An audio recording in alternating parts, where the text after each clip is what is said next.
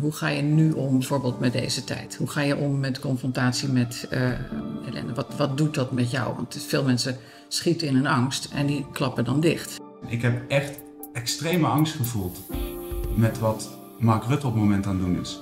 Daar heb ik echt heel veel last van gehad. En vooral in het optuigen van een structuur die de mens eigenlijk de ziel afneemt. Wat heeft dit voor gevolgen de komende tijd? Staan we op de rand van een totaal nieuwe, meer liefdevolle samenleving dan? Als we elkaar allemaal gaan aankijken, waar het misschien nu op duidt? Dan is het bijna een soort keuze van ga ik nu terug haten en, en lelijk doen? Of kies ik een hele andere weg?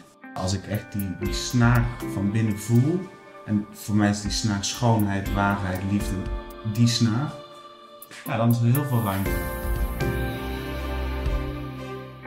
Welkom bij de Ontsluiering. Mijn naam is Ernest van Nispen. En naast mij zit vaste tafelgast Laurens Jacobs. In samenwerking met Studenten in Gesprek en Laurens Jacobs zijn we dit programma begonnen. En vandaag hebben wij bij ons de gast Pien Wijn, studentenpsychologe, goede vriend van mij en bezig met het schrijven van een boek. Leuk dat jullie bij ons uh, bij, bij mij willen aanschuiven beide.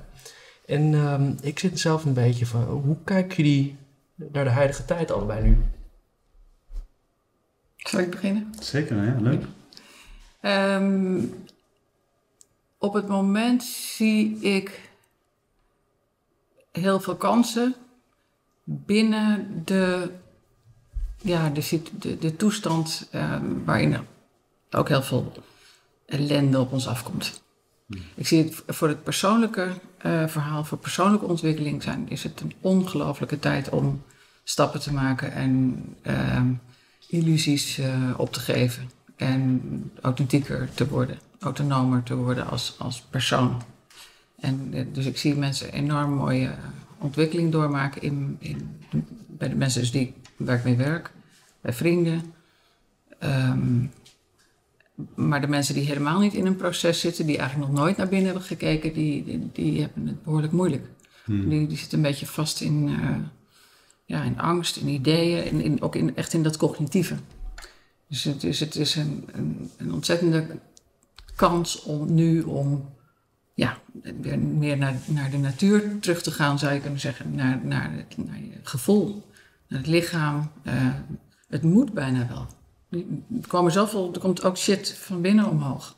Het is niet alleen de shit van buiten die we allemaal te zien krijgen. Het is ook echt oude, doorgegeven trauma's, uh, ellende. Heel veel mensen voelen nu van ja, nu moet ik er iets aan doen. Nu moet ik het oplossen. Maar die, die, die shit van buiten dan, of nou gewoon, dat, dat forceert bijna het innerlijke om te gaan handelen. Dus dat mm. in het Duits, ja, normaal is het in onze samenleving waar we heel op materiële gericht zijn. En eigenlijk de buitenwereld is het oud-zwart. Gaan we nu heel erg inwaarts mm. treden en worden echt geforceerd. Mm. Ik weet, heb jij dat de laatste tijd zelf een beetje gehad? Ja, ik vind het mooi dat je dat ook zo zegt. Uh, ja, die dubbele beweging. Ja, zeker. Uh, ik herinner me een heel specifiek moment vorig jaar. Um, toen was er een, uh, een, een, Nobelprijswinnaar en zijn naam is Michael Levitt. hij zit in de biochemie, als ik het goed heb onthouden. En hij, hij constateerde al heel vroeg ook in, in corona van, jongens, deze inschattingen zijn wel heel erg pessimistisch en heel erg schadelijk voor de samenleving. En hij werd toen gecensureerd op Twitter. En ik zag, ik heb dat toen live zien gebeuren en ik begon hem te volgen. En ik werd daar zo boos van. En ik werd echt pissig. Ik had bijna zoiets van, ik gooi mijn telefoon tegen de muur. Zo ruw was die boosheid. En omdat ik gewend was om inderdaad innerlijk werk te doen, ben ik mezelf toen gaan afvragen van wat raakt mij nu zo? Wat is nou het diepere thema dat ook in mij zit? En toen ontdekte ik, nou, ik censureer mezelf eigenlijk best vaak. Er zijn eigenlijk best wel veel dingen die ik inslik. En um, ja, dat is voor mij in ieder geval één voorbeeld dat, het wereld, dat de wereld ons laat zien wat in onszelf leeft.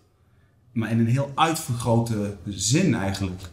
En ik denk dat dat ook is wat jij bedoelt. Van, ja. ja. ja. En juist omdat je het kunt zien, ja. kun je het proces ook in. Mm -hmm. Zo buiten, zo binnen. Ja, ja. ja uiteindelijk ben ik een hermeticus, ja. Ja, ja en andersom. Dus je, je beseft ook, en heel veel mensen beseffen dat ook, dat ik moet zorgen dat ik goed zit. Want het is allemaal niet meer zo veilig en zo, uh, zo um, voorspoedig dat ik sowieso een fijne baan krijg en dat ik het dat allemaal geregeld is. Ik moet echt vanuit mijn eigen kracht nu iets gaan neerzetten, Hmm. want ik ben nergens zeker van. Dus als ik nou zorg dat ik me heel goed voel, dan gaat het werken. Dat beseffen gewoon veel meer mensen nu. Als, als je dat zegt, moet ik meteen denken aan, eh, aan die, die prachtige eh, tekst van Immanuel Kant eh, van wat is verlichting?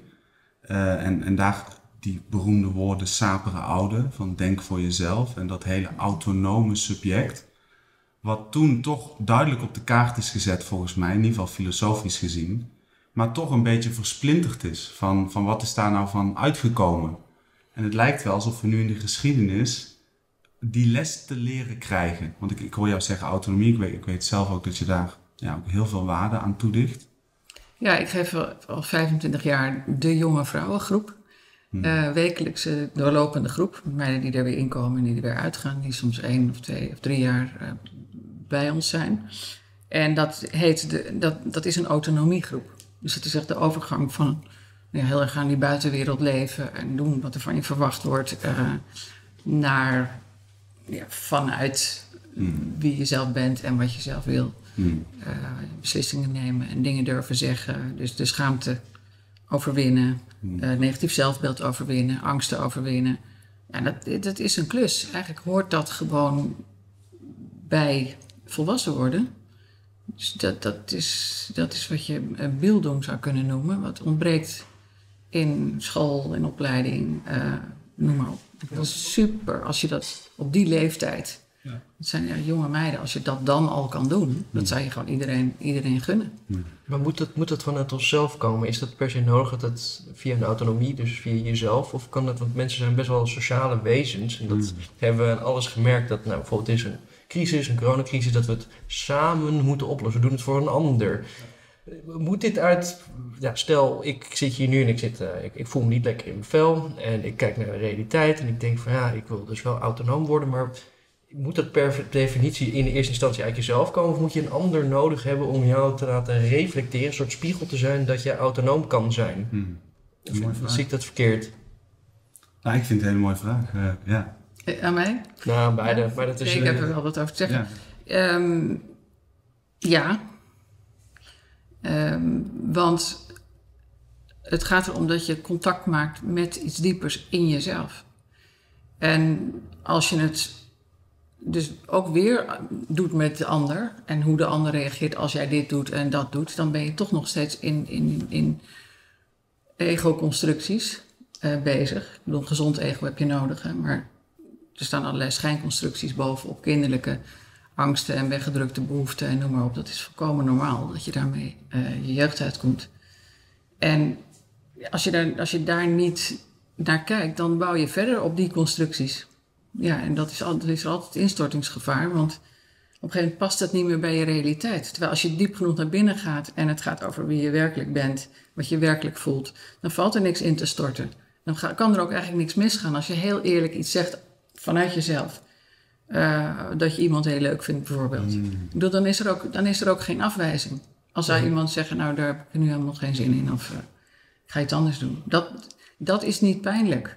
Terwijl als je van alles voor probeert te stellen wat je niet bent, en dan gaat er iets mis, ik bedoel, dan, dan, dan ben je nergens. Dus, dan- dus het gaat erom of je jezelf, of je hier zit met jezelf, of je ja, jezelf voelt. Ja. En dan, daar, daar zit de verbinding. Dus het gaat heel vaak over ehm, individualiteit. En ja, mensen zijn veel te veel met zichzelf bezig. En onze cultuur is veel te individueel. En we moeten weer meer naar het collectief. Maar dat vind ik een ontzettend misverstand.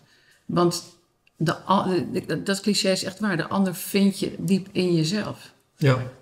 Als je niet je verbonden voelt met jezelf, met je diepere zelf, met wie je werkelijk bent, dat is helemaal niet egoïstisch. Dat is helemaal niet dat individu van kijk mij nou eens even. Dat is verbinding eigenlijk met alles. En daar vind je ook weer de mensen waar je van houdt. En weet je, denk maar dan dat je gestrest bent, je bent moe, eh, je zit niet lekker in je vel. Dan, dan voel je niet zoveel Ja. voor een ander. Dan kan je van alles naar de buitenwereld gaan. Oh, ik moet nu dat voor die doen. Oh, ik ga nu dan maar even. eh, nee, ga nou even rust nemen. Zorg dat je eerst even bij jezelf bent. Dat doe je automatisch. Dat herkent iedereen. Ja. En ga even eh, in het bos wandelen. En dan kom je terug en dan zeg je tegen iemand... God realiseerde me net hoeveel uh, ik van jou... of hoe, hoe, fijn het is om, om nu weer thuis te komen. Hm. Dus dat gaat via jezelf. Dus het, dat is iets wat bijna een, een narratief is... om het mensen tegen te maken dat je zelfonderzoek doet. Omdat je dan egocentrisch bezig zou zijn. Integendeel is waar. Ik, hoewel ik het helemaal met je eens ben, er komen twee dingen omhoog die, die ik wil benoemen. Van enerzijds van dat stuk jezelf. Voor mij een hele belangrijke vraag is altijd: wie stuur ik de wereld in? Van wie, wie gaat hier nu eigenlijk uit huis? Wie gaat hier nu in verbinding? En als je die vraag gaat stellen, dan kom je er ook achter van: hé, hey, eigenlijk gaat er nu iets heel anders. En bijvoorbeeld, zoals je het net zegt, tegen iemand durven zeggen: ik vind jou leuk maar echt vanuit die, je eigen bron, mm je eigen bron, de bron die, die je hier ervaart, ehm, dan kun je ook niet afgewezen worden in die zin. Maar dan, en dat is ook mijn vraag een beetje, van dan ben je dus autonoom in de zin, je bent zelf gedreven. Mhm. Je bent gedreven door je eigen ja, energetisch systeem. Energetisch is altijd een beetje een zweverig woord voor sommige mensen. Maar dus dat de energie die door jou stroomt, dat die Mhm. bepalend is. Want ik vind, en dat was het tweede ding wat ik wil zeggen, ik vind het zelf wat interessant. Ehm, wie heb ik nou eigenlijk de wereld ingestuurd? Als ik bijvoorbeeld bij een meisje heel stoer ga doen, of heel, heel slim wil overkomen, heel intellectueel ga doen en citeren en zo. Wie doet dat nu? Ja, eigenlijk is dat een heel onzeker jongetje die bang is dat hij nee krijgt te horen als ik gewoon vanuit mijn eigen gevoel vraag: Ik vind jou leuk. Volg je me wel? Dat is mijn ervaring in ieder geval. Het is, uh, naar mijn idee is het het ministerie van Defensie in jou. Dus er zit daarachter zit ergens een onzeker jongetje, die zit uh, achter een muurtje. Ja. Die, uh, die durft niet meer te zeggen wat hij werkelijk voelt. Ja. Dat heeft hij afgeleerd, Ja. is gewoon afgericht. En daarvoor is een, een, een defensieve constructie. En, en dat, dat zit in dat emotionele brein, in dat dierlijke brein.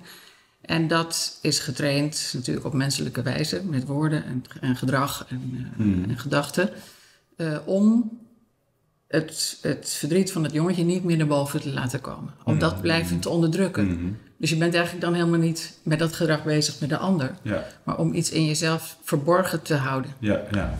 Is, is dat dan vanwege dat er bang voor zijn? Om dat naar boven te brengen? Nee, dat bang ergens voor zijn, dat is al een bewust, bewust iets. Het is volslagen onbewust. Oké. Dus als je ooit een eigen stem moet onderdrukken, omdat er geen, geen aandacht voor is, of omdat het uitgelachen wordt, of omdat er een nare reactie is, en dat gebeurt vaak genoeg, dan, dan, dan stop je daarmee. Dan, dan doe je dat maar niet, want dat, dat is te naar. Dus uh, dat, dat levert een verwijdering op ten aanzien van de anderen. En als kind moet je altijd zorgen dat je in verbinding blijft. Verbinding is de eerste levensbehoefte van een kind. Dus je bent altijd uh, chantabel. Want je moet altijd voor de verbinding gaan. Dus als er iets heel naars is, dan moet je een stukje van jezelf uitschakelen. Want je kan je situatie niet veranderen. Hm. Dus als je dat wegzet, dat heet verdringen in de psychologie.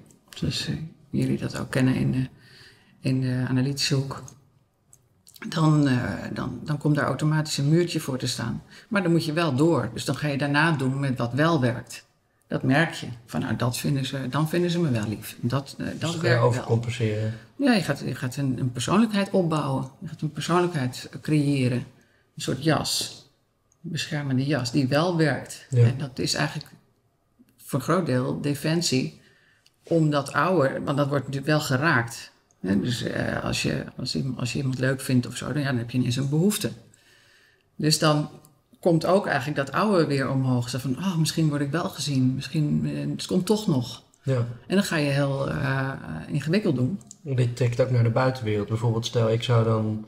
Nou, ik heb hier een blouseje dat heel open zit, dus dan ben ik misschien heel erg on onzeker over mijn borsthaar. Dat ik dan dat juist naar de voorgrond laat treden als mijn identiteit, als een soort afweermechanisme, dat ik dat niet meer hoef te tonen. Of zie ik het dan helemaal verkeerd? Nou, dat is een van de vele strategieën die je erop na kan houden. Oké. Okay. Ja, kan houden, want ja. het kan ook voor jou juist iets heel moois zijn, dat jij juist iets uitdrukking geeft in jezelf, wat heel puur is. Dat, dat, dat maakt het ook zo dubbel, omdat wat er hetzelfde uitziet bij andere mensen, innerlijk een andere bron heeft. Zeg maar. ja. komt het vanuit een wond of vanuit angst of komt het vanuit een overvloed of vervuld zijn? Het is niet generaliseerbaar. Het is wel, Dat, is moeilijk. ja. Ja. Oké. Echt niet. En wat ik nog ook voelde, ik wil zeggen, want ik vond je vraag erg mooi over dat sociale stuk. En ik, ik heb zelf best veel ervaring met eenzaam zoeken, zeg maar, dat, dat de lone wolf en veel alleen doen. En ehm, ik merk dus dat, dat toen ik me meer over ging geven ook aan echt broederschap en, en mannencirkels, wat tegenwoordig in ieder geval, ik zie het veel om me heen. En dat je dus met een groep vrienden, acht of tien of zo, dat je echt vertelt wat er in je leeft. Dus echt je verdriet, je boosheid en dat echt durft te laten zien. En dan komt heel erg omhoog ook wat jij net zei van, ehm, als je dat echt hebt laten zien, wil je uit verbinding, dan wil je wegrennen.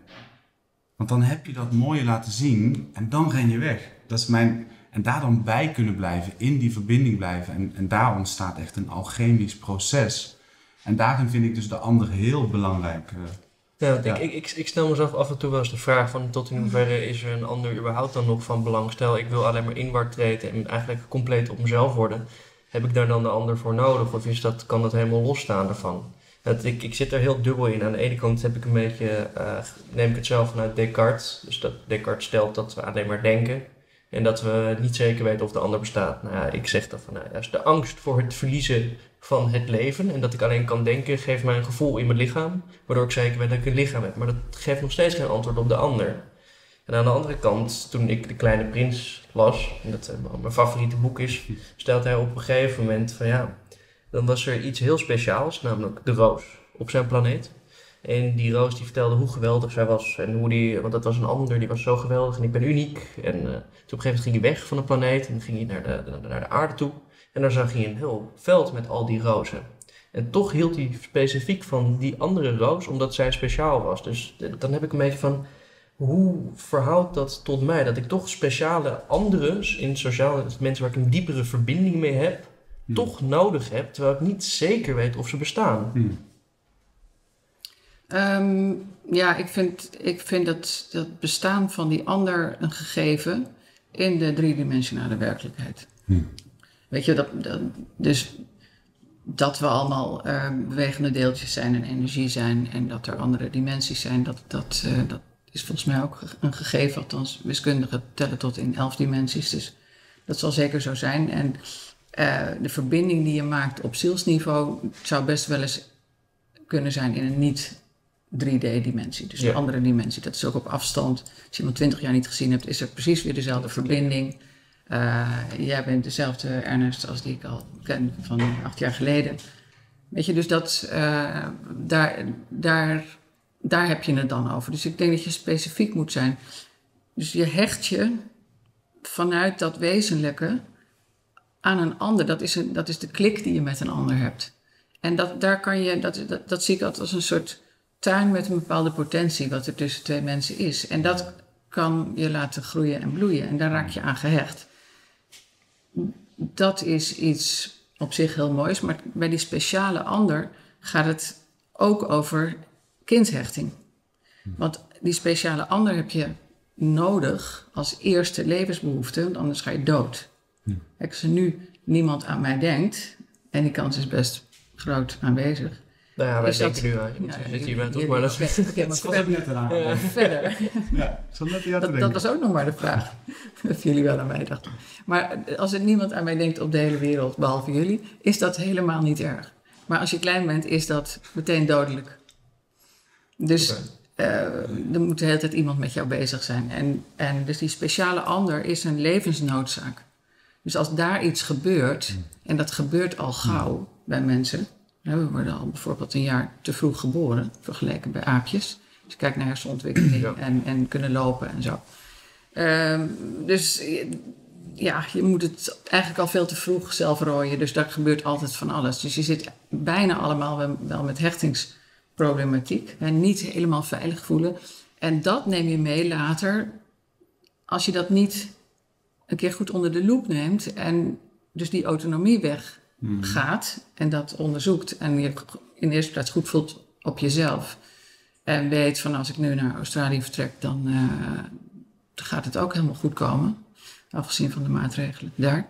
Maar dus, dus die speciale ander, die zien we altijd als een, ook als een levensnoodzaak. Dus ons wordt ook natuurlijk voorgespiegeld, zeker meisjes, dat ja, het komt gewoon, als je maar lief en mooi bent, dan komt er zo'n prins en dan komt het allemaal goed.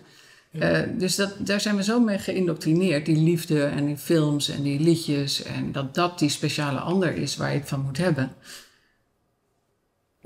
Helemaal prima, dan, dat gaat pas werken als je goed in je eigen vel zit. Mm. Ja, ik en, en, dat. En dus, dat is, dus, dat, dus dan is die speciale ander een toevoeging en een mogelijkheid om het leven te delen, of jezelf zelfs te delen met een ander, maar niet, je geeft niks weg.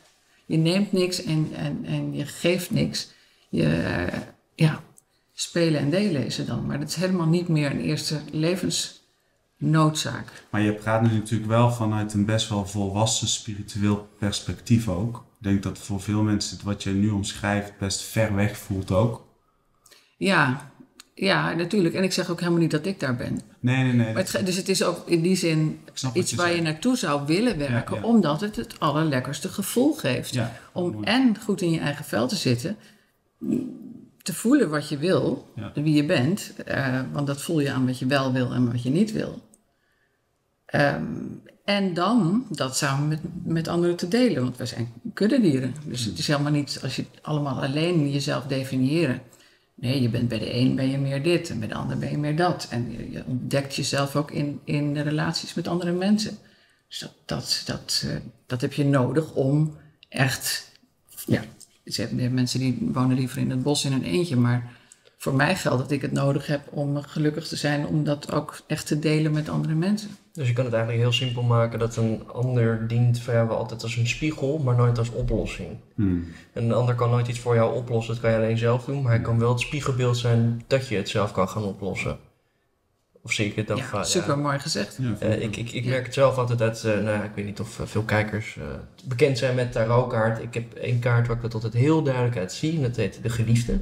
Mhm. En dat is, nou, volgens mij is dat, ik weet even niet meer welk nummer dat is, maar in ieder geval die mensen interpreteren die altijd van, nou, ik ga een relatie krijgen of ik ga met iemand iets anders krijgen. Ik, hoe ik het heel duidelijk zie is van, nou, je, bent, je kan pas een relatie aangaan als jij zelf compleet bent en tevreden met jezelf. Want anders ga je het zoeken in een ander. Pas dan heeft het zin. Nou ja, compleet. Ja, dat, dat, dan, dat is natuurlijk te veel gevraagd. Want dat zijn we niet. We zijn nog lang niet heel. Volgens mij komen we als mensen uit, uit een hele ingewikkelde tijd en zitten we uh, vol met shit. Ik bedoel, dus, dus dat, dat, het gaat om dat, dat helingsproces en het gaat erom dat je bereid bent om daarnaar te kijken en elkaar ook als spiegel te gebruiken. Hmm. Dat is een, dan heb je een, een helende relatie. Ja. Heel vaak is natuurlijk degene die je tegenkomt een spiegel om je te laten zien wat er nog niet heel is, maar kan je dat helemaal niet met die persoon oplossen. Maar is meer de pijn die je dan ervaart, of het gemis, of de, de conflicten die er ontstaan, is dat de spiegel. Ja. Dus, dus je, kan daar, je kan daar altijd, altijd van leren, maar de, de weg is naar je eigen heelheid. Kijk, als je, maar dat is ook betrouwbaarheid. Dus als je bereid bent om, om eerlijk te zijn, of te proberen te zijn, uh, open te zijn, proberen te zijn, dan, dan word je steeds meer integer dat woord integer, en dat, dat, dat komt van in en tangeren niet, uh, niet geraakt worden, dus niet uh, kapot zijn, dus heel zijn. Dat komt van het woord heelheid eigenlijk. Want dan is het ook heel makkelijk om integer en betrouwbaar te zijn. Terwijl als je met iemand ja, bent, of ook in, in vriendschap of wat dan ook, of in werk, waar een wond in zit, dan weet je nooit wanneer je daar zout in strooit. En kan iemand echt zo die flipside uh, laten zien. Nou, dat is wat we nu op allerlei manieren zien. We zien nu die, die lelijke achterkant van allerlei dingen. Dus die, die flipkant. Omdat, en dat is, niet een, dat is volgens mij niet een, een, een bewust iets in mensen. Dat is ja, dat, het, het onderbewuste komt omhoog. De, de ongeheelde wonden komen omhoog. Dus je, het vergt ook wel iets van je in bereidheid om om samen te gaan zitten en daarnaar te kijken. En dan is vriendschap, ja, dat is de plek mhm. waarin je dat kan onderzoeken. En jij zei net, ehm, als ik dan iets moois van mezelf laat zien, dan wil ik weglopen. Dat herken ik niet. Ik, mijn ervaring is juist als je iets echts van jezelf laat zien, dan gaan we even uitgaan dat dat mooi is. Als iemand iets echts van zichzelf laat zien, dan is er juist verbinding. Nee, ik bedoelde dat niet zo. Ik bedoelde niet mooi. Ik bedoelde als ik mijn, bijvoorbeeld mijn kwetsbaarheid laat zien in een relatie. Dus als je echt die verdieping aangaat, in plaats van op verstandsniveau een beetje zo half om elkaar heen dansen, maar echt laat zien wie je bent, dan ontstaat er iets kwetsbaars wat, waar je van weg wil. Daar wil je van weglopen. Dat is wat ik bedoel. Ja, ja, ja, ja. ja. Nee, ik ben het met je eens. Als, als je echt deelt, dan is er juist verbinding. Dat Ja. is een verbroedering. Die, voor mij is dat echt de switch geweest eigenlijk tussen alle boeken die ik ooit gelezen heb en er echt staan als man ook. Om, omdat ik dat gevoeld heb in die broederschap. En, maar wat ik, nog, wat ik mooi vond aan wat je zei, ook net kwam je uit bij, zeg maar, je schetste een soort proces en het eindpunt daarvan is een kalm geluk. Van waaruit je beweegt. En nou, dat is, een, dat is een eindpunt, maar het is ook geen eindpunt. Het gaat meer om het proces, zeg je. Nou, als ik dat schets in een tijdlijn, van hoe ziet dat eruit? Dan op die tijdlijn, zoals je een beetje hebt gezegd, dan af en toe word je getriggerd. Wordt er zout op je wonden gelegd. In één keer ben je heel pissig of juist heel verdrietig of kwetsbaar. Of... En vervolgens ga je wat doen om richting dat te gaan. Je hoeft niet daaruit te komen, maar wat zijn nu, ja, ook voor mensen thuis, van deze tijd is wat je zegt ook heel vruchtbaar voor transformatie. En hoe, hoe dat te doen. Hoe dat te doen? Ehm, ja, ik denk dat je voorwaarden nodig hebt om dat te kunnen doen. Dus dat je, en, en daarom is echt de vriendschap zo belangrijk, omdat er dan al een vertrouwensbasis is. Dus maak een, een groepje met mensen, een cirkel, waarbij dit het doel is. Ehm, om dat zelfonderzoek te doen. Hoe ga je nu om bijvoorbeeld met deze tijd? Hoe ga je om met confrontatie met ellende? Wat, wat doet dat met jou? Want veel mensen schieten in een angst en die klappen dan dicht. En die denken, nou, we gaan nu alleen nog maar leuke dingen doen hoor. Ik ga me concentreren op mijn yoga of op, mijn, eh, op mijn spirituele proces. Of op mijn, weet je, maar ik, ik, ik, dat, ik vind dat zo negatief. Ja. Dat is niet negatief als je het gebruikt voor je eigen proces. Als je met elkaar onderzoekt wat er dan bij jou gebeurt. Dus die voorwaarde is wel, denk ik, een, een, een gesprek met mensen die, die je kan vertrouwen. Om dat echt heel diep te onderzoeken. Maar de voorwaarde om dat te kunnen doen, is bijvoorbeeld dat je fit genoeg bent. Want als je naar dat emotionele brein kijkt, dan als je een nachtje niet slaapt, dan is de doorbloeding daar 60% hoger. En dat kan je echt zien als een alarmcentrale. Die alsmaar een gevaar ziet. Dus als je een van de, de- je vrienden dan eh, even lacht of kijkt, dan denk je meteen dat je uitgelachen wordt. Als je vroeger ooit gepest bent, noem maar wat. En dus fit zijn, eh, stoppen met dat excessieve drinken. Dat is gewoon niet normaal hoe mensen zichzelf verdoven. Terwijl de mens is waanzinnig mooi iets. Wezen met potentie en je, je, je schoffelt het er gewoon onder. Je, je gebruikt het niet. Dus dan kom je nooit bij dat echte goede gevoel, wat jij dan even mooi als kalm geluk eh, beschrijft. En, en, en ook de weg daar naartoe. Dat, je, dat, dat je die weg ook loopt en ontdekt en ontwikkelt. Ehm, ja, en je moet praktisch natuurlijk ook een beetje je zaakjes op orde hebben. Dus het kan ook enorm helpen om eens even je huis op te ruimen en, en zorgen dat het allemaal geregeld is, dat je je rekeningen betaalt en dat soort dingen. Dus je moet een basis hebben. Je hoeft niet veel te hebben, maar dat moet een beetje op orde zijn. En dan eh, aan je issues gaan werken. En dat onder de loep nemen. En echt elkaar daar hulp bij vragen. En issues zijn dan dus ook heel gezonde, normale processen die horen bij uit een kindtijd komen, waar het onvermijdelijk is dat je wondjes oploopt. Dus het is, dat vind ik namelijk altijd zo vervelend, of lastig, niet zo vervelend, meer lastig. Van iedereen heeft dit namelijk, maar niemand heeft het erover. En dat, Precies, en maar wat, wat het, waar je het aan kan herkennen, is heel simpel. Je hebt nu een emotie die groter of kleiner is dan passend bij de situatie. Hmm. Dat wil zeggen dat er dus een, een of ander gevaar wordt herkend, wat niet per se een gevaar is. Hè, Of er staat nu geen levensgevaar voor je neus, maar je schiet ineens in een irritatie of in een jaloezie of in een angst. Of, eh, ehm, ja, of je blijft ergens over piekeren. Daar merk je het aan van hé, hey, dit heeft mij geraakt. Wat jij had. eh, wat, je net, wat je net beschreef. Ja, Dat met je- Twitter wil je. Ja. Ja. en dan, dat is het moment. Dus dan heb je dat conflictmoment, Mhm. ga je dan uitpakken. Ja. En dan, of, of, of een afwijzing. Of een, Ja. Weet je, dan, dan, dat, dat, als je dat ziet als een, ehm, ja, bijna als een soort cadeau in disguise, Mhm. dan eh, ga je het net zo lang uitpakken tot je begrijpt wat je heeft geraakt. Maar niet zozeer begrijpt als ook wel doorvoelt. Ja. Hè, dus als, als je therapeutisch gaat kijken, dan gebruik je dat om alsnog op, een keer op je af te laten komen. Ja.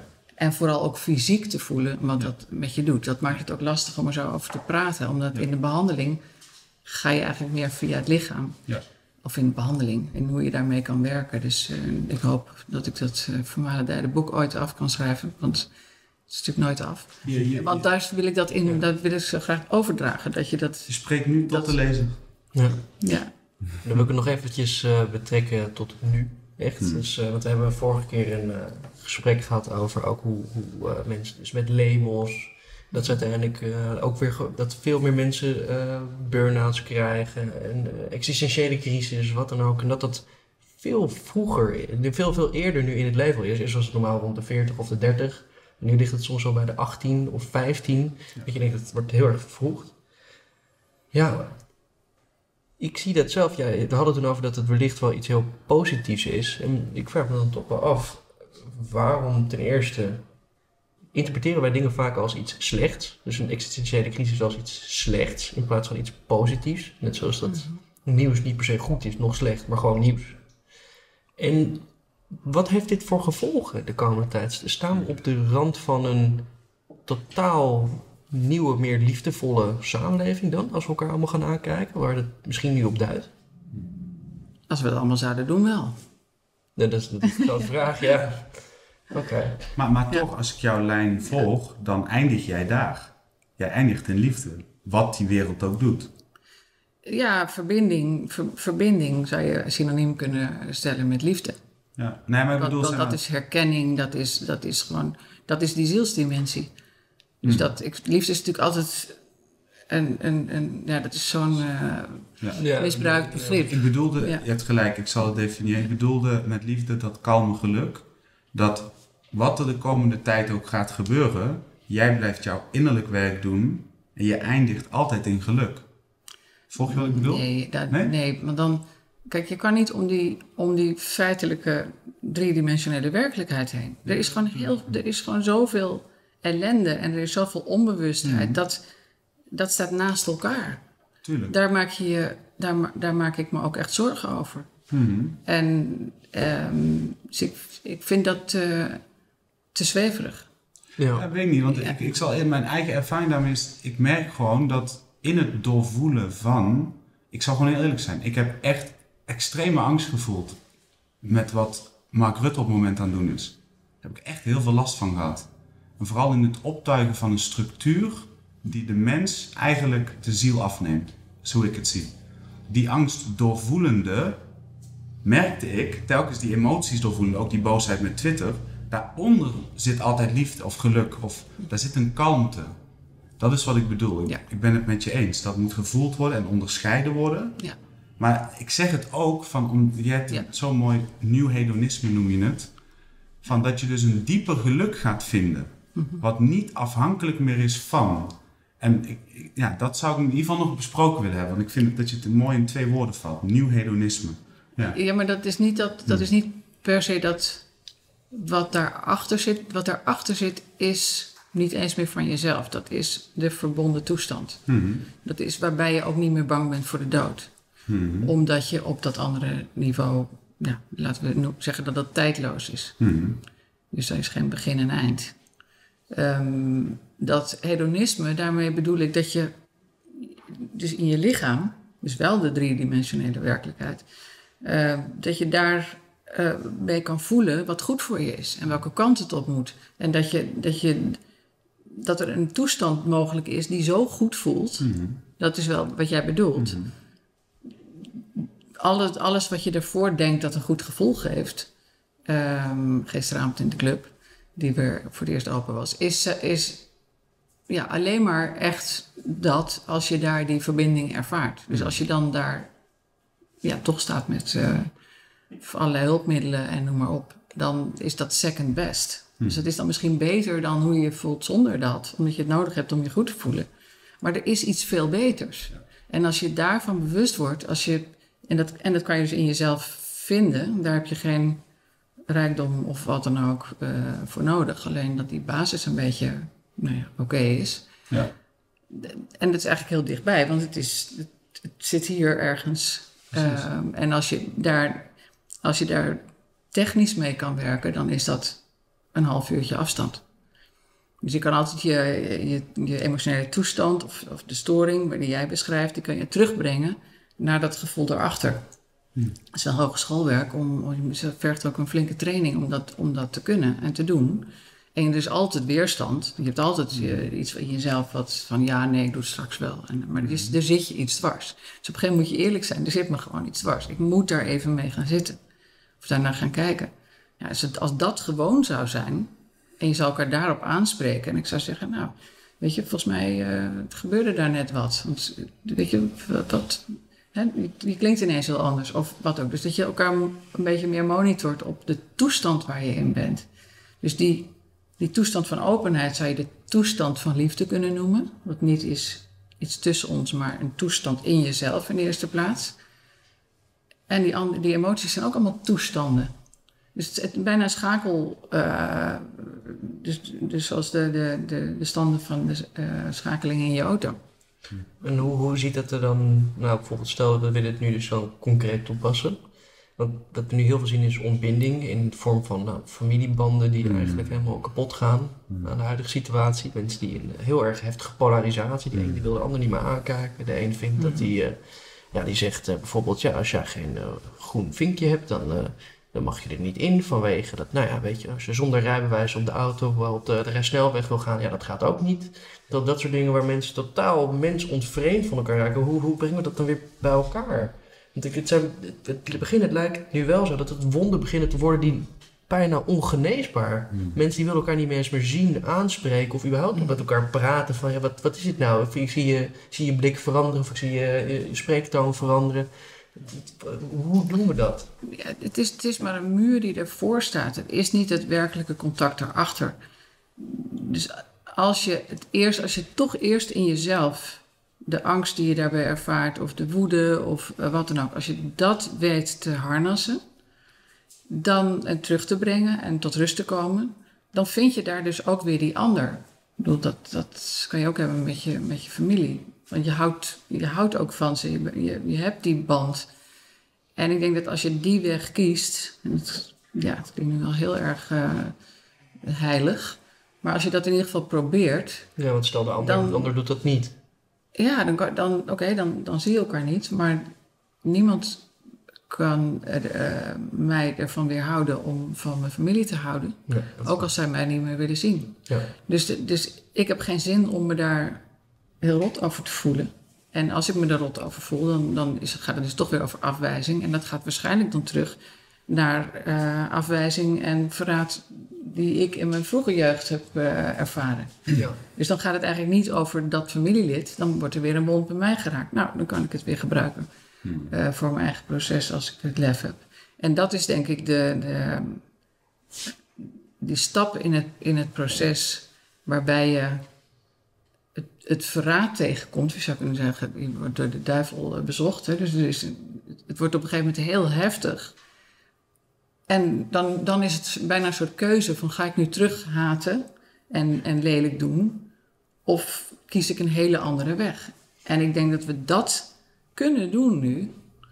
En dat, dat, dat voel je ook. Dat, dat, daar, gaat het, daar gaat het gesprek en de, en de hele beweging van, van, mensen die eruit proberen te komen en iets nieuws willen bouwen, gaat daar ook wel naartoe. Hmm. Van we kunnen, dit, we kunnen dit omkeren. Je kan gewoon zeggen, als dat voor je staat, bijvoorbeeld, hè, eh, je krijgt allerlei geld aangeboden om mee te doen met, met het manipuleren van mensen of eh, wat dan ook. Je, het geeft onwaarschijnlijke kracht als je daar nee tegen kan zeggen. Mm. Die, die, de beloning is echt enorm. Ja. Je ziet ook dat allerlei mensen die die, die stap maken, ja, die, die komen zo fijn over. Dat is gewoon zo rustig en, en volwassen. Mm. Maar die, je wordt, iedereen wordt op, in zijn leven wel een keer daardoor, daardoor bezocht. Door die, eh, ja, de duivel zou je bijna kunnen noemen. Ja, de duivel. Ja, dat, is dat het klassieke van zelf duivel. afdoen. Ja, Ja. Nee. Ik heb zelf heel erg dat, eh, voor mij begint de tijd, nou, laat ik zo zeggen, eh, de, de interpretatie van Jung op, aan de hand van het eh, sprookje van Sneeuwwitje kwam voor mij nu heel logisch aan. Dat, dat juist die familiebanden die ons dan eigenlijk forceren om eigenlijk bijvoorbeeld een, een archetype van afwijzing of verraad, dat ik het tot mezelf moet brengen. En dat ik het moet integreren of ik kan teruggeboos worden op die schoonmoeder Hmm. bij Sneeuwwitje. Of ik, ik heb de keuze, ik ga mijn eigen pad. Dan kan ik nog wel tien keer door andere, allemaal anderen de hele tijd afgewezen worden. Maar ja, hè, uiteindelijk zeg ik gewoon tegen die moeder nee. Ja. En ik doe mijn eigen ding. En dat, dat voelt ook veel logischer nu. Maar ik vraag me, ja, ik vind het ook wel mooi om te zien dat heel veel mensen het nu doen. En uiteindelijk dat we dan, ja, dus misschien wel heel veel autonomer worden. Hmm. Maar heb jij, dat, heb jij dat zelf ook een beetje op die manier ervaren? Dat misschien mensen om je heen, dat je daar nee tegen bent gaan zeggen? Zeker. Ja, ik zeg maar heel kort van, ik heb, ik heb best ook een lange fase gehad waar ik veel met non-dualiteit bezig was. Dus toen, toen mediteerde ik gewoon vooral de hele dag. En toen was ik juist heel erg bezig met ja zeggen tegen alles. Dus pure ontvankelijkheid en alles omarmen. En nu kom ik juist de afgelopen maanden, jaar, weer juist anderhalf, misschien weer in een fase van onderscheid maken. En dus juist ook dingen nee tegen zeggen. Ehm, en puur op basis van resonans. Van voel ik een diepere resonans, dan is er ook voor mij alle ruimte. Zeg maar, zo, zo werkt dat bij mij. Als ik echt die, die snaar van binnen voel, en voor mij is die snaar schoonheid, waarheid, liefde, die snaar, ja, dan is er heel veel ruimte. Maar als ik die niet voel, dan, ja, dan is voor mij een beetje de grond weggevallen. Dan valt het hele construct ook in. Is dat een antwoord op je vraag? Ja, dus dan, maar wat ik ook zie is dat een beetje eh, de, de, de angst voor het niet perfecte of het blijven proberen het perfecte erin te zoeken vervalt. En het moet gewoon meteen die snaar raken en anders niet. Ja, en het, mag, het kan ook groeien. Ik, ik, ik merk dus juist de laatste tijd zeker dat ik echt onwijs mooie mensen leer kennen die overal uit het niets vandaan komen in één keer. En een soort zielsfamilie ook die opstaat. Zo voel ik het in ieder geval. Die allemaal dezelfde thema's leven en bijna zelfs voorbereid zijn de afgelopen jaren voor deze tijd. Ehm, ja, en dat kan groeien. Ik, ik heb wel eens met iemand dat ik denk van wauw, wij zouden echt goede vrienden zijn. Maar dat ik dan voel dat er nog een spanning is die nog even een paar maanden nodig heeft. En dan komt hij daarna in één keer op een feestje en dan staan we leuk te dansen. En dan blijkt hij muzikant te zijn en dan werken we samen. Zo, zeg maar. Ja. Ja. En dan, vraag ik, want we hebben vorige keer ook een beetje over het reptiele brein gehad. En over hoe het tot het menselijke brein verhaalt. Waarom zijn er nu toch dan zoveel mensen die dat wel normaal met dat reptiele brein om kunnen gaan? Of juist heel veel nu juist niet? Of dat die stap niet willen maken? Of ja, hoe, hoe verhoudt dat nu met... Hoe zit dat in elkaar? Dat, zou wel een beetje aanmatigend zijn als ik hier het antwoord op zou, zou Ja. denken te weten. Want dit is zo'n grote vraag. Ja.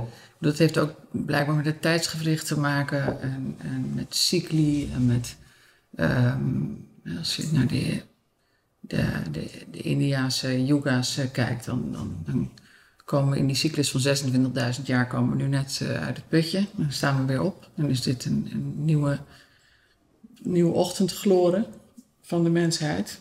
Ja, je hebt verkenners en, en mensen die wel vooraan durven te lopen in een groep en mensen die maar liever achteraan lopen. Dat, dat is denk ik altijd zo. Het is een soort normale verdeling eh, van alles. Komt het een beetje om het verschil dat de huidige wereld bijvoorbeeld nu... Nou ja, de, de dingen die leuk zijn, zijn verboden. En eh, de dingen die niet leuk zijn, zijn verplicht. Dat misschien die, die angst voor de wereld die er nu is... Dat het, de verkenners het alternatief hebben getoond waar misschien minder angst is. En dat dat automatisch meer mensen die kant op gaan, dat het leuk is. Nee, ik denk ook dat dit weer terug te voeren is op een innerlijke toestand. Ik denk dat het met, met kinderlijke, heel veel met kinderlijke angsten te maken heeft. Dus, dus als je het altijd hebt gedaan, eh, hebt gedaan wat goed werd gevonden door, eh, door je ouders. En dat is dan daarna de maatschappij en, dat is dan, en dan is de overheid staat daar ook voor. En je doet het allemaal toch prima en het klopt allemaal. En je, eh, ja, je hebt er bijna een flink hechtingsprobleem voor nodig om dit, om, om dit makkelijker te kunnen zien. Wat, dat het Want dan ben je eigenlijk nooit helemaal veilig daarin geweest. En heb je al, ik zie gewoon, of tenminste ja, ik spreek ook voor mezelf. Als je altijd al het gevoel hebt gehad, er klopt iets niet. Ja. En dat herken ik ook bij heel veel mensen die, uh, die al lang hiermee bezig zijn. Er klopt iets niet. En dat, klopt al, dat klopte al niet. Ja. En dat is misschien wel het mens zijn, omdat we inderdaad niet, niet helemaal in verbinding blijven als we klein zijn. En dat, dat geeft dan een soort verdriet.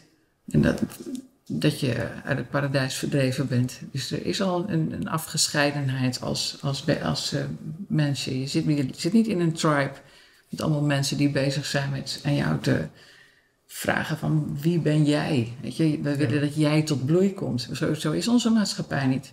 Nee. Je moet aan dingen voldoen, dus je, moet, je wordt ergens ingeduwd. Nou, wat Ernst straks vond ik wel mooi zei, dat geldt hier denk ik ook. Van dus dat de, juist deze tijd de mens ertoe dwingt om daar wel toe te komen. Ja. Van al die constructen vallen in één van ego, pleasen, al die rolletjes. Dat valt gewoon weg. De grond is ook weg, ook metafysisch als je het mij vraagt. Dat hele construct stort in en daar blijft iets waarachtig staan. Zo, ja, zo ervaar ik het in ieder geval. chaos van de buitenwereld heeft ook effect op de binnenwereld. Dat wil Ja. niet per se zeggen dat het negatief is of slecht of, eh, of goed is. kan beide kanten op. Ja, en, en, en je, je, je, je wordt je meer bewust van de resonantie van dat wat waar is en wat echt is en wat autonoom is. Hmm. Dat, dat werkt, dat werkt altijd al.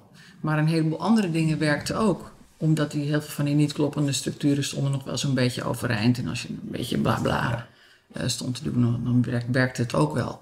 En dat werkt, dat, dat werkt allemaal veel minder. Hmm. Dus ja, dat wat echt is, was altijd al fijn. Maar dat, dat, dat werkt nu veel beter ten opzichte van die schijntoestanden. Daar word je gewoon niet blij van. Dat is Het is- voelt niet goed. bedoelde. Oh, ja, sorry, ja. Ja. Nee, dus kom je weer bij dat hedonistische. Ja. Het voelt pas echt goed als je goed zit met jezelf. En gewoon, Ja. ja, weet ik veel, gewoon over straat loopt en momenten kent van dat het helemaal goed is zoals het is. Al komt dat heus niet zo vreselijk vaak voor, maar dat, ja, dat is van, een, van dat kalme geluk of iets wat je vervult. Ja, en dat zit gewoon niet meer hier, dat zit gewoon hier. En hier. En daar, en dat is een fysieke toestand waar je ondanks alle shit gewoon je goed kan voelen. En als dat, als er genoeg mensen zijn die daar zijn, maar dan ogen open voor de shit en daarmee juist mee werken. Dus niet dat gaan labelen als positief, wat eigenlijk de andere kant op kijken is, maar er gewoon echt mee dealen Hmm. en alternatieven formuleren. Ja, dat, dat, dus dat innerlijke werk moet ook echt gebeuren. Hmm. Dus ik, het zou zo, zo geweldig zijn als, als, als het. Bedoel, 2000 jaar geleden was het ook heel normaal om in, in kringen te gaan zitten. Hè? Ja. Dus eh, dat hele Jezus met zijn apostelenverhaal. Dat is een voorbeeld van de kringen die in die tijd er waren. En dat ging over zelfontwikkeling. Ja. En, en dat is iets wat er gewoon bij hoort. Dat is, dat is karakter, eh, eh, oh, characterbuilding. Hmm. Dat, dat, daar moeten we echt ook structuren voor gaan verzinnen. Hmm. Of het nou binnen de universiteit is, of erbuiten, of op scholen, of wat dan ook. Maar zeker in die adolescentie, dat moet weer normaal worden dat je daarmee aan de slag gaat. En het levert zoveel op. Je wordt zoveel blijer Ja. eh, als het gaat kloppen. Dus we zitten een beetje in de overgang van een eh, wereld waarin het nog is. Ik denk, dus ik besta. Naar een nieuwe vorm van ik voel, dus ik besta. In feite zegt Descartes dat ook, hè? Ja, Hij zegt niet, ik, hij, hij zegt dat wat ik denk is Ja. allemaal eigenlijk onzin. Ja. Maar het feit dat er iemand is die, die denkt, maar hij zegt er ook bij dat en voelt. Ja, ja, ja. Kijk, hij maakt er natuurlijk een one-liner van. Ja, ja, daar komt Maar, het hij, wel. maar hij heeft het eigenlijk over dat er iemand is die zich ergens bewust van is. Ja. Ook van een gevoel en van een gedachte. Precies. Dat wil zeggen dat er iemand is. Bewustzijn, Dus, eh, niet denken. Ja, Dus ja, en daarna komt hij ook nog tot een godsbegrip. ja. Dus, eh, dat is wel heel interessant hoor, maar dat eh blijf ik altijd over Hoe fascinerend. nog laatst willen zeggen, want je had het net eens over, eh, over die splitsing. Van en lijken twee. Dat, dat zie je hier denk ik heel sterk. Van mensen die dus enerzijds heel erg tegen dat systeem gaan vechten. Of heel erg in die dynamiek blijven. Dat ze conflict hebben buiten zich. En één deel die steeds meer inziet. Hey, die buitenwereld is ook in mij. En die dat proces aangaan. En dat is al het nieuwe paradigma, wat een aantal natuurkundigen al lang beschreven hebben. Maar dat zijpelt zo door. Ehm, en dat is ook die, in heel veel spirituele gemeenschappen hebben ze het ook over die shift van twee aardes, de nieuwe aarde. En die beelden dat ook af. Instagrams krijgen honderdduizenden likes. Maar het is veel reëler gezien. Het is dit. Het is van, van wordt, ga, kies je voor de hemel of ga je mee die hel in, als het ware? Nou ja, en hoe, en hoe ga je dat doen? Want dan, dan in het kader van de, de reis van de held. Dus op het moment dat, dat Hercules uh, het monster, eh, die Hydra moet, uh, wat moet hij hem vermoorden, of in ieder geval, nou, hij moet er wat mee. Dan uh, gaat hij dat moeras in. En dan begint hij eerst met dat zwaard die koppen af te slaan. En overal waar hij er één afslaat, komen er twee terug. Dus, hmm. en dan? Want dan, dan, dan herinnert hij zich iets wat een godin ooit hem heeft ingefluisterd. Hij gaat op zijn knieën en hij zakt het moeras in. Hij komt onder dat beest en hij tilt hem op. En hij brengt hem aan het licht. En dan verschrompelt hij. Weet je, dus het is een hele andere beweging. Het is, niet, het is ook, dus ook het, begrijpen van wat er, wat er gebeurt. En niet dat, dat gevecht ertegen. Ook niet aan de kant van de mensen die nu denken dat ze de waarheid in pacht hebben. En dan de rest maar uh, wegzetten als schaap of weet ik veel wat. Of die, die hebben de, de, waarheid in pacht en die anderen zijn uh, dan, dan wappies. Dat heeft gewoon geen enkele zin op die manier. We moeten veel meer vanuit dat geheel kijken en wat hier werkelijk gebeurt. En hoe dit een push is voor iedereen om, om te groeien. Het enige wat ik weet is dat ik niks weet.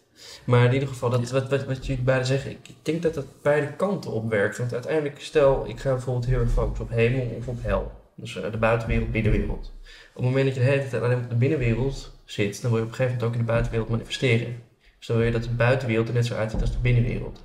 Op het moment dat ik bijvoorbeeld heel erg op de buitenwereld ga focussen en ik zie er dat daar geen vervulling komt en ik ga je ook verzetten en ik, ga er echt uh, strijd van maken. En op een gegeven moment dan brengt dat geen genoegen. Dus dan kom je toch weer in die binnenwereld. Dus uiteindelijk een oneindige cyclus waar je tussen beide, ja. Beide kanten toch de hele tijd ja, ja, moet vervullen.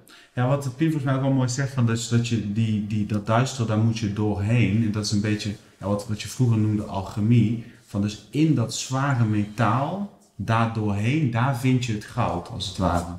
En dat betekent concreet bereid zijn te voelen. Bereid zijn te openen niet terug te trekken. Nou, en zo nog allemaal meer zaken. Ja. Je ziet het heel mooi in de reis van Ra, waarin naar de, de onderwereld elke dag weer te beginnen. Tot hij de, eerst tot hij via de onderwereld, dus, uh, de slang of de, de, onderwereld helemaal verslaan voordat hij door die rivier heen komt. En dan neemt hij de zon weer mee op. Hmm. Dus je moet beide kanten de hele tijd. Ja. En het is een oneindig iets. Hij moet elke dag die strijd weer aangaan. Moet elke dag weer opnieuw kiest hij nu, wil hij zich meer op de buitenwereld focussen, de binnenwereld, de buitenwereld, de binnenwereld. Hmm. En dat is de eeuwige vraag. Hmm. Uiteindelijk is het gewoon. Het is gewoon. Of wat je ermee doet, maakt niet zoveel uit. Het is. Hmm. En dat is vrij aan jou. Hmm. Ja, dus te midden van die cyclus die je mooi schetst, worden wij uitgenodigd om onszelf te zuiveren. We hebben de keuze. Buitenwereld, binnenwereld. Binnenwereld, buitenwereld. Ja. En ik denk dat heel veel mensen nu, omdat we heel erg de laatste nou, decennia gefocust hebben op de buitenwereld, dat heel veel mensen nu al hun verschillende petjes af aan het doen zijn of een andere verschillende maskers. En dat uiteindelijk nog maar één masker overblijft of geen. Dat ze alleen maar binnenkijken. Ja. En hoe dat in zijn gevolg gaat, ja, geen idee. En ik denk dat dat ook wel een mooi punt is om een beetje een einde aan te maken. Dat we in deze vraag, met deze vraag, hoe gaat dat eruit zien? Dat we daar uiteindelijk uh, over doorgaan met Dick Bel, de volgende aflevering. Hmm. En dan uh, wil ik jullie beiden heel erg bedanken voor het gesprek. En dat uh, jullie met mij hier over deze mooie, mooie vraagstelling wat de huidige wereld nu is en wat we ermee moeten doen, wat we in kunnen zien. Dat we toch mensen een beetje mee bereikt hebben van het is allemaal niet zo erg. Kijk naar jezelf. Hmm. Zoek wel verbinding, hmm. maar ook met jezelf. Kijk naar een ander, maar ook naar jezelf. Hmm. Een ander die heeft een functie van ja, die kan jou herinneren, maar hij kan het nooit voor je oplossen. En vanuit daaruit lijkt me het een mooi punt om verder te gaan. En naar nieuwe wereld te gaan. Dan wil ik jullie bijna nogmaals bedanken en, uh, voor het leuke gesprek. En dan richt ik nog even tot de kijker. Heeft u dit nou een leuke aflevering gevonden van de ontsluiering en wilt u hier meer van zien? Wij kunnen dit alleen blijven doen aan de hand van donaties. Dus steun zou erg helpen. Wij zijn een stichting, dus alles wat binnenkomt moet ook weer uitgegeven worden. Alvast bedankt. heel erg leuk om met deze twee mannen te praten. Waarom? Ehm, het gaat echt ergens over. Het gaat echt over waar het, ja, denk ik, onderling over moet gaan. Over onszelf. Ik denk dat als één iemand ja, zichzelf de, de, de puzzel die die is weet te leggen, dat dat eh, een flink uitwaaierend effect heeft. Dus dat je daar heel veel mee doet. Oké, hoe, hoe ging het, uh, Lawrence? Ja. Hij zit helemaal vol bewondering te kijken, snap je dat? ja, ik vind het prachtig geformuleerd. Echt heel mooi. ja. En bij jou zitten dus allemaal nog mensen in een wachtkamertje om, om vriend te worden, maar die moeten nog twee, drie maanden misschien. Hoe- hoeveel, hoeveel zitten erin? Nee, dat was meer. ehm, ik ontmoette iemand en ik, ik voelde dat er heel veel spanning was. En, eh, en dan is het goed, van, dan is er vaak dus wel een aantrekking, maar dan zijn de magneten nog even verkeerd om. En dan gaandeweg moet dat nog even recht komen te liggen en dan kun je samenkomen. Er is iemand overigens, er is een wachtlijst. Er is één man, ja, die, is, eh, die, die, ja, die heb ik letterlijk gestuurd van hey, jij spiegelt mij iets waar ik nog een beetje van wegloop in mezelf. Dus ik vind het nog moeilijk om te verbinden. Heb ik hem echt gestuurd. Oké, mooi. Ja. Die, die eh, snaar waar Lawrence het over heeft, van, dat die, die, die wordt geraakt en dan voel je iets van schoonheid. Of, maar heb jij dat ook? Ja, ja zeker. Alleen duurt het wel soms af en toe langer om het te herkennen. Vaak ben je er al mee bezig. En hoe ik mezelf, hoe ik dat een beetje zie, is als, eh, dat ik zelf een beetje een gebroken spiegel ben die kapot is gevallen. En dat anderen die zoeken de verbinding hoe ze dat elk enkel stukje weer kunnen aanwijzen van nou ja, daar kunnen we dat samen oppakken, dat stukje spiegel. Om uiteindelijk het geheel van mezelf weer te vervullen. Dat weer de hele spiegel samen wordt. En wanneer heb jij voor het laatst tegen iemand gezegd, ik vind je leuk? Want dat is niet zo eenvoudig, heb ik net geleerd. Ehm, nou, zo hardop misschien niet, maar ik denk toch minder dan een week geleden dat wel laten merken. Ja, Maar subtiel. nou ja, ik weet niet of die woorden precies waren, maar ja, ik, kan, ik durf dat tegenwoordig wel te laten merken. Maar dat heeft lang geduurd. En hoe, hoe eh, moeten wij dat eh, aanpakken als we dat niet durven? Ehm, ja, ik had vroeger dan een, een truc. Dan da- zei ik tegen mezelf: Het is een kwestie van je mond open doen en er geluid uit laten komen. Als ik iets heel moeilijk vond. En dan, dan, dan had ik van die, van die trucjes om dan toch iets te zeggen wat ik wilde gaan zeggen. Tegen je gevoel in. Dus door het te doen, dat, als dat lukt, is dat een hele goede. Want dan merk je dat je niet doodgaat en dat je ook niet afgewezen wordt en dat soort dingen.